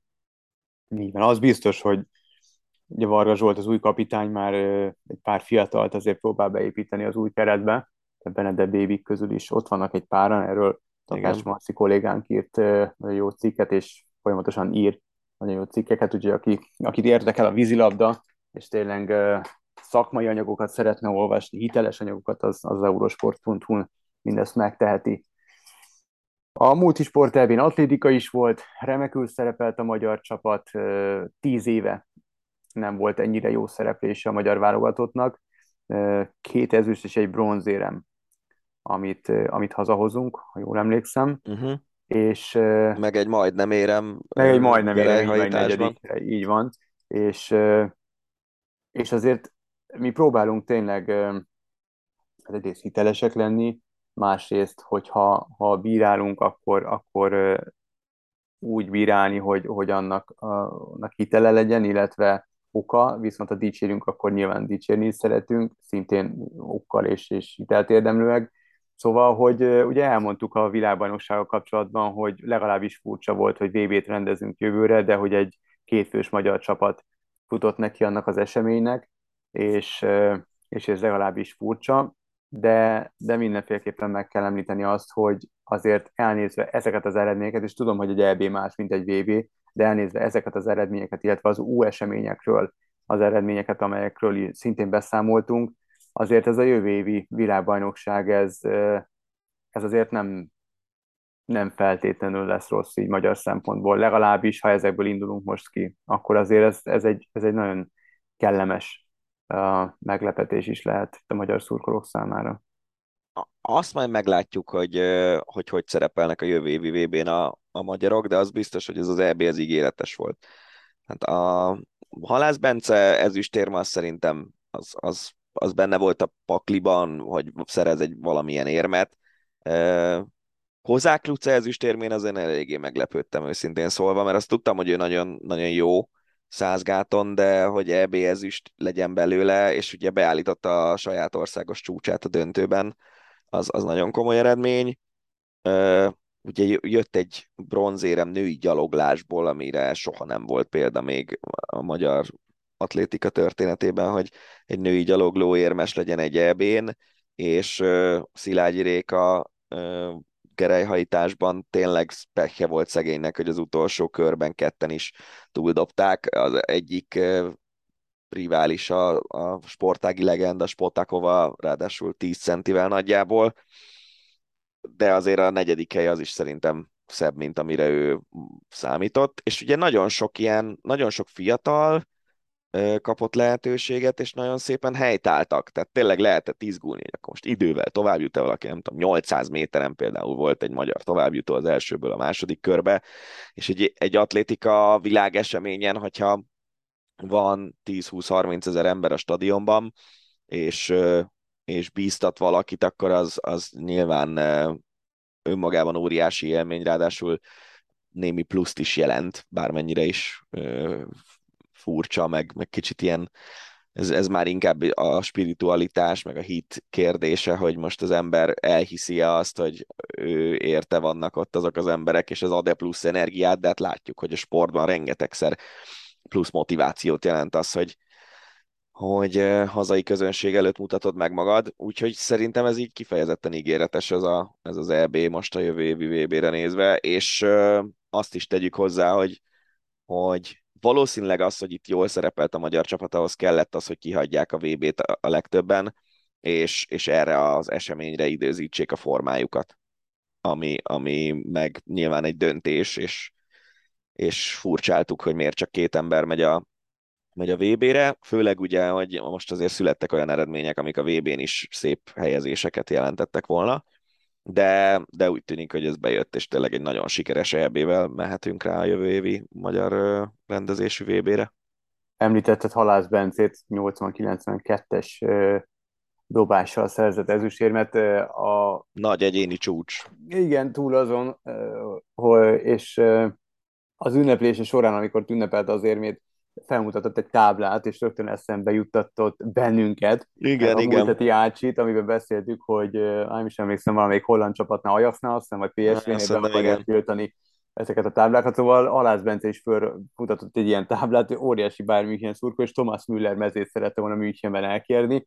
Hát remélem, hogy megkaptam, megérdemelte volna ezután a teljesítmény után, úgyhogy drukkolunk, hogy eljusson hozzá ez a Thomas Müller mez. És akkor még úgy csak zárójelben megemlíteném Femke Bolt, aki nyilván nem magyar vonatkozású, de győzött 400 méteren, majd 400 gáton is, és hasonlóra még nem volt példa világesen, világversenyen. És behozta a holland 4x400-as váltót is aranyérmes Így, pozícióban. Az, az, az elég, elég, elég súlyos, hogy ő mekkora tehetség. Komoly. Igen, elég komoly, úgyhogy ezt mindenféleképpen szerettem volna megemlíteni.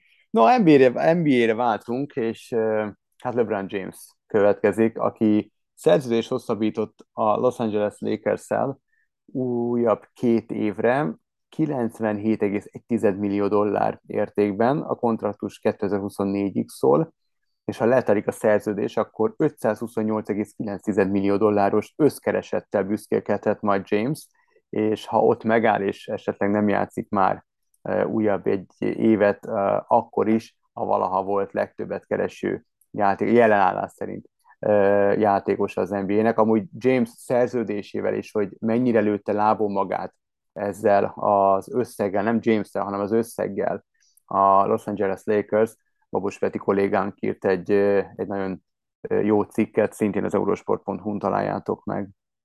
Hát szerintem kicsit az lehetett itt a gondolkodás a vezetés fejében, hogy minden áron tartsuk meg James, nem? Hát nem is nagyon akart szerintem elmenni sehová. Nincs alternatíva. Hol ment volna? Cleveland, de nincs itt az idő, nem is tudom. kéne szerintem oda. Imádja Los Angeles-t, az egész üzleti, ő már azért elég az üzlet felé kacsingat. Attól függetlenül, hogy én vallom, és bárkivel vitába szak, hogy mai napig a, a, a liga top 5 arca között van, és legmeghatározóbb játékosa nem csak a híre, hanem a mutatott játék, miatt is annak ellenére, hogy már 37-38 éves. Szóval nem is akart ő elmenni sehová. Minden oda köti Los Angeleshez, a családja imádja, a gyerekei oda járnak iskolába, ott van Hollywood, ugye filmfele kacsingat, üzleti érdekeltségei vannak. Tudod, mi jutott eszembe, hogy vajon miért két éves kontraktus? Csak nem föl akar szállni két év múlva a bandwagonra. Hát e, nyilván. Nem tudom, most komolyra fordítva, tudod, e, nem tudom, hogy mikor jöhet e, a nagyobbik fia Broni a, a ligába. Ugye eltökélt célja, hogy, hogy játszon legalább egy évet a fiával együtt, közösen egy csapatban. Um, azért ő most megy csak egyet, most ez 18, most megy majd egyetemre, és egyelőre azért eléggé um, legalábbis kétértelmű hírek érkeznek róla, tehát nem, meg, nem feltétlenül uh, van mindenki meggyőződve arról, hogy ő, ő olyan oltári nagy tehetség, második, még olyan hangokat is hallani, hogy lehet, hogy csak második körös lesz, tehát még fejlődhet, még mindig csak 18, és azért az utóbbi hetekben azért kerültek fel olyan anyagok a, a, az internetre, amelyek azt bizonyítják, hogy azért tényleg nagyon, nagyon tehetséges játékossal van dolgunk, azt meg nem, lehet azt nem tudni, hogy mennyire tehetséges. Szóval a lényeg az, hogy nem tudni, hogy hol fogja folytatni, hogy egyáltalán mikor jön a ligába, hogy jön a ligába, James hol játszhat majd vele együtt, úgyhogy szerintem ez a, hát meg most azt hiszem hosszabb idő nem is volt alkalma hosszabbítani, tehát itt két év volt az opció, és aztán van, van egy, a következő, a harmadik év az, az, ha jól emlékszem, játékos opció, de ebben nem vagyok biztos. De ez minden van írva Babos Peti remek cikkében, úgyhogy aki szeretne erről a témáról többet is megtudni, annak ajánlom az eurosport.hu NBA rovatát. És akkor kerékpár, ugye zajlik a Vuelta, utólag kizárták Nairo Quintánát a Tour de France-ról, mert a júliusi körversenyen az UCI által tiltó listán lévő, de a vad által nem szankcionált Tramadolt találták a szervezetében. Um, ott van Quintana Vueltán? Nincs, nem állt rajta az végül, és a csapata de indulhatott volna? Indulhatott volna, igen. Azt, azt mondta ő, hogy előkészíti a, a védekezését az ügyben. Aha. Nem, nemzetközi sportdöntőbíróságon akar fellebbezni az ítélet ellen, és, és emiatt nem indul el a Vueltán, azért uh-huh. valószínűleg a csapat se örült volna annak, hogyha minden nap ezzel a kérdéssel kell szembesülni három héten keresztül. Persze. Letartóztatták a Tokiói Olimpia Szervezőbizottságának egyik vezetőségi tagját, Takahashi Harayukit, aki 45 millió jent, ez olyan 132 millió forint körülbelül, tett zsebre. A ruhagyártó, vagy öltöngyártó cége van, és hát mit ad Isten, megnyerte a pályázatot, így a nagy divat cégeket megelőzve az ő cége öltöztette a japán olimpikonokat. Ebben biztos vagy, hogy ez így volt? Mert én, én, azt, én úgy emlékszem erre a történetre, hogy ő kapott valamiféle szponzori szerződést, vagy ilyesmit ettől a mhm. ruhagyártó cégtől, ami egyébként teljesen tapasztalat hiányában elnyerte ezt a tendert, Aha. és, és hogy összefüggés van itt a, a pénzmozgás, illetve az ő döntése között, de lehet egyébként, hogy az ővé a cég mindegy is a sztori szempontjából, csak, csak én valahogy másképp olvastam ezt a történetet, de mondom, a lényeg úgy is az, hogy valószínűleg megint egy NOB eseménnyel kapcsolatos korrupciós ügyet látunk. Hát igen. Um, én, úgy, én úgy emlékszem, hogy így olvastam, de, de meg lehet az is, hogy, hogy én néztem félre, de a, igazából lehet, hogy a történeten olyan sokat nem változtat, vagy legalábbis a végkimenetein olyan sokat nem változtat, történt egy korrupciós ügy, és milliókat vágott valaki zsebre, így vagy úgy, megszokhattuk már, de utána fogok nézni, és, és hogyha nem így van, akkor természetesen kiavítjuk majd a, a következő adásra, és elnézést, hogyha a tévedtünk. Végezetül pedig egy, egy nagyon vicces golfír, erről is írtunk az eurosport.hu-n, Rory McIlroy volt világ első, az írek elképesztően jó játékosa, a FedEx rájátszás sorozat második állomásán Wilmingtonban játszott a BMW Championship-en, itt azért 2,7 millió dollárt nyer a győztes, 15 millió dolláros az özdíjazása a tornának, aki megnyeri a FedEx kupát, az nyer egy 18 millió dolláros bónuszt, szóval nem babra megy a játék. Megérkeztek az egyik greenre, és csodák csodára három labdát találtak. Itt már ketten játszanak, 70 fős a mezőny, nincs felezés, tehát mindenki végigjátsz a tornát, kettesével mennek a, a szakaszokon, nem hármasával, és, és három labdát találtak a green ami nyilván meglepő, és az egyik labda egy robotvezérlésű golflabda volt. És akkor McIlroy el akarta kapni, akkor nyilván az üzemeltetője, az irányítója az össze-vissza cicázott vele, és hát sehogy sem tudta McIlroy, legalábbis első szándékból nem tudta megkaparintani a labdát, aztán végül a gurítőjével valahogy meg tudta szelíteni, megfogta és bevágta a közeli tóba, a közönség az nyilván fújolt, meg, meg, meg fütyürészet, és ugye beszéltünk erről az, erről az ominózus Leaf Golf sorozatról, amelyet szaudiak pénzelnek, és hát rögtön jöttek ezek a felhangok, hogy na bezzeg a lift túron ez megengedhető, ott mindenki ö, viccesre veszi a figurát, és van annyi humorérzéke, hogy, hogy nem húzza föl ezeken magát, és hogy McIroy nagyobbnak képzeli magát, mint a játék, elvesztette a humorérzékét, túlságosan komoly, és hogy a golf az elvileg egy, egy, egy könnyed játék is lehetne, mert végtére egy apró pici labdát egy, egy idétlen ütővel milliárdokért próbálnak a játékosok lyukba, mm, dobá, lyukba terelni, tehát teljesen neki mentek megkírójnak, én meg csak mereztettem a szemet, hogy de hát könyörgöm, a focipályára se futhat be senki, onnan is leviszik még a gyerekeket is, nem rohansz be és lövöd be a 11-es Neymar helyet, mert viccesnek találod, érted? Tehát, hogy itt baszki, ez egy, ez egy nagyon komoly torna, ezért készülnek egész évben, ezt akarják megnyerni, tehát, hogy mi az anyámról beszélünk komolyan? Ez, ez nekem egy nagyon furcsa történet, hogy, hogy ezt így hogy. Tehát, hogy ne, ne, tényleg nem is értem az egészet. Nem is értem Mármint, hogy ki, a kirohanás, meg kiró ellen?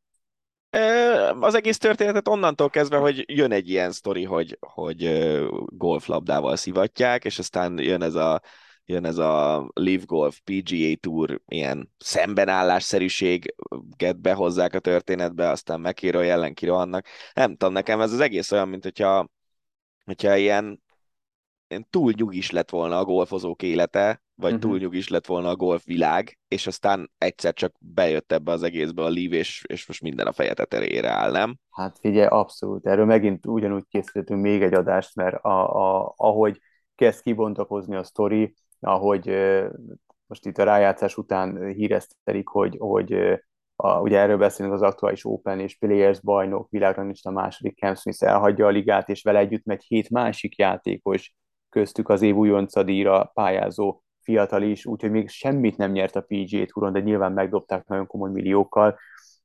Szóval elképesztő, hogy, hogy hogy kezd kibontakozni a sztori, és akkor nyilván felhoznak ilyeneket, hogy most 34 év börtönbüntetés kapott egy, egy hölgy Szaudarábiánban csak azért, mert női jogvédő szervezetek tweetjeit retweetelte. Szóval, hogy és én tudom, hogy a PGA Tournak is vannak szaudi érdekeltségével, legalábbis a nagy szponzorja, KPMG-nek, stb. stb. Tehát én nem is ebbe akarok beleszállni, sportszakmai szempontok szerint vizsgálom ezt a dolgot. Tehát, hogy igen, annélkül, hogy túlnyújtanám, mondom, egy külön adást meg lehetne tölteni a, csak azzal, hogy hogy bontakozik ki ez a történet. Elképesztő, hogy szerintem mi lesz itt a holt szezonban. Ja, hát majd ezt követjük ezt a sztorit, de nagyon, nagyon furcsa tényleg, és egy olyan sportágról van szó, ami egyébként azért elég jól el volt eddig. Tehát nem az van, hogy válságban volt, és akkor izé ja. szépen keresték a pénzeket a golfozók. Még ja. emlékszem, még tíz évvel ezelőtt, vagy mikor azon röhögtünk, még talán Bence is itt dolgozott, Magyar Bence, hogy, hogy ha az embernek gyereke születik, akkor tuti, hogy el kell vinni párszor megpróbálni a golfot, mert hogyha tehetséges, és be, beleteszik az, a melót, meg, a, meg az időt, meg a pénzt, akkor, akkor egy torna győzelem kell a PGA Touron, és onnantól kezdve milliómos az ember dollárban. Így van, így van. Így és, van. és tényleg egy ilyen sportban van ekkora kalamajka, ami, ami számomra nagyon nehezen fogható föl. Hát mert nagy a torta, és eddig egy valaki szervezet szintjén vette ki a legnagyobbat, aztán most jött egy másik, aki ki szeretne venni ebből, csak hát elég furcsa eszközökkel szeretné. Úgyhogy Na, így van, tehát hogyha valami folyamodványa lesz, már pedig lesz ennek az egész történetnek, azt követjük, és akkor beszámolunk róla. Mostanra viszont ennyi volt az Ácsi, illetve az egész podcast. Nagyon szépen köszönjük, hogy ezúttal is meghallgattátok. Jövünk jövő héten is, részben itt is Farkasvölgyi Gábor hallottátok. Sziasztok! Ez volt a Hosszabbítás, az Eurosport podcastje. A műsor témáiról bővebben is olvashattok honlapunkon az eurosport.hu.